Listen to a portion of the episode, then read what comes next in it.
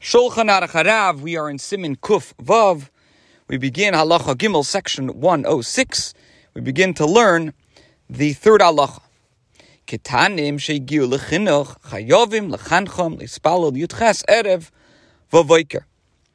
Once children have reached an educable age, now the Alter Rebbe says in section 343 that with regard to the mitzvahs asay, the positive commandments, there is no set age at which one is obligated to train a child in the observance of a particular mitzvah. The timing is determined by his individual understanding and maturation.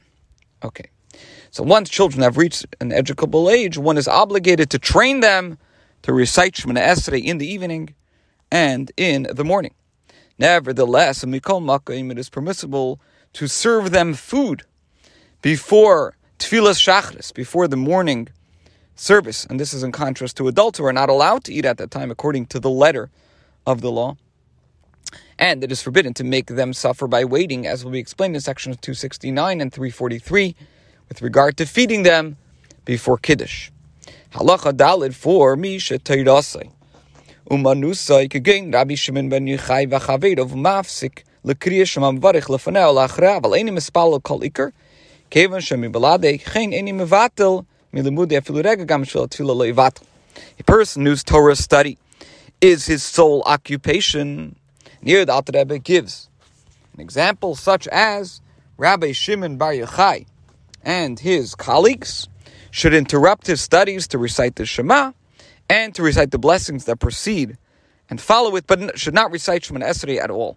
The rationale is that since he does not neglect his studies for any other purpose. Even for a moment, he should not neglect them for prayer either.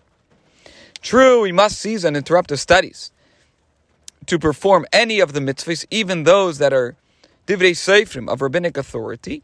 Nevertheless, since Shemana Esrei is merely a request for mercy,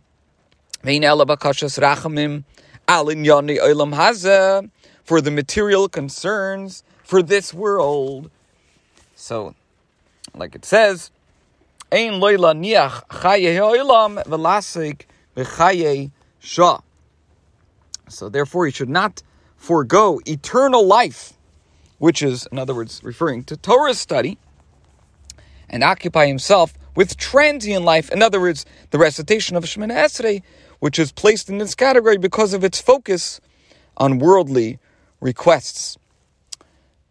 Torah scholars of the present era, by contrast, and in the Hebrew, the Alter Rebbe says, "Aval anu, we."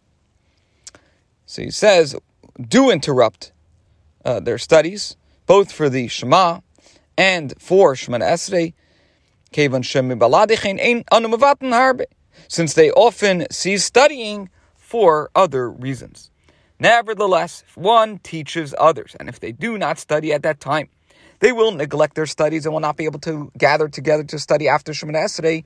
He should not interrupt his teaching, even if the time for prayer, which is the first third of the daytime, will pass. Even so, he should stop and recite the first verse of the Shema in order to accept the, uh, the yoke of heaven, Kabbalah Shemaim, at the prescribed time for the recitation of the Shema, which is the first quarter of the daytime hours. In addition, he should seek out and teach a law that refers to Yetzias Mitzrayim, the Exodus from Egypt. Kedei lahaskir Yetzias Mitzrayim bizman kriyashma, so that he will mention the Exodus at the time for the recitation of the Shema. Um, because if you look in the third pa- uh, passage of the Shema concerning tzitzis, it mentions the Exodus from Egypt. Now, after his studies, it is desirable that he should complete his recitation of the entire Shema, even though the time for its recitation has passed, lo yifsid, he has nothing to lose.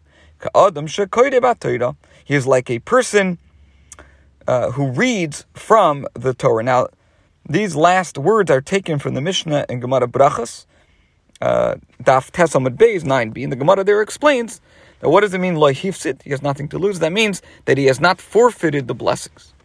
Concluding the halacha if the time limit is not pressing. One would still have the time to recite Shema and Shemana after studying, so then he does not have to interrupt himself at all, even if he is studying alone. Moreover, this applies even if one began studying when it was forbidden to do so. In other words, after the time for the recitation of the Shema and Shemana had arrived, though in principle, one is obligated to recite the Shema and Shemasi from dawn, this is not the optimum time for the recitation. Okay, for from this time onward, it is forbidden to begin studying until one prays first, unless he is accustomed to going to shul and davening there with the minyan at a set time, as it says in, in Simon Peites. Uh, 89. Nevertheless, if he began studying, he does not have to interrupt himself and is permitted to study as long as he has time to recite the Shema and Shema Esrei afterwards. This concludes Halacha Dalit, the fourth Halacha, Simin, and, and the entire Simin Kuf Vav 106 in today's share.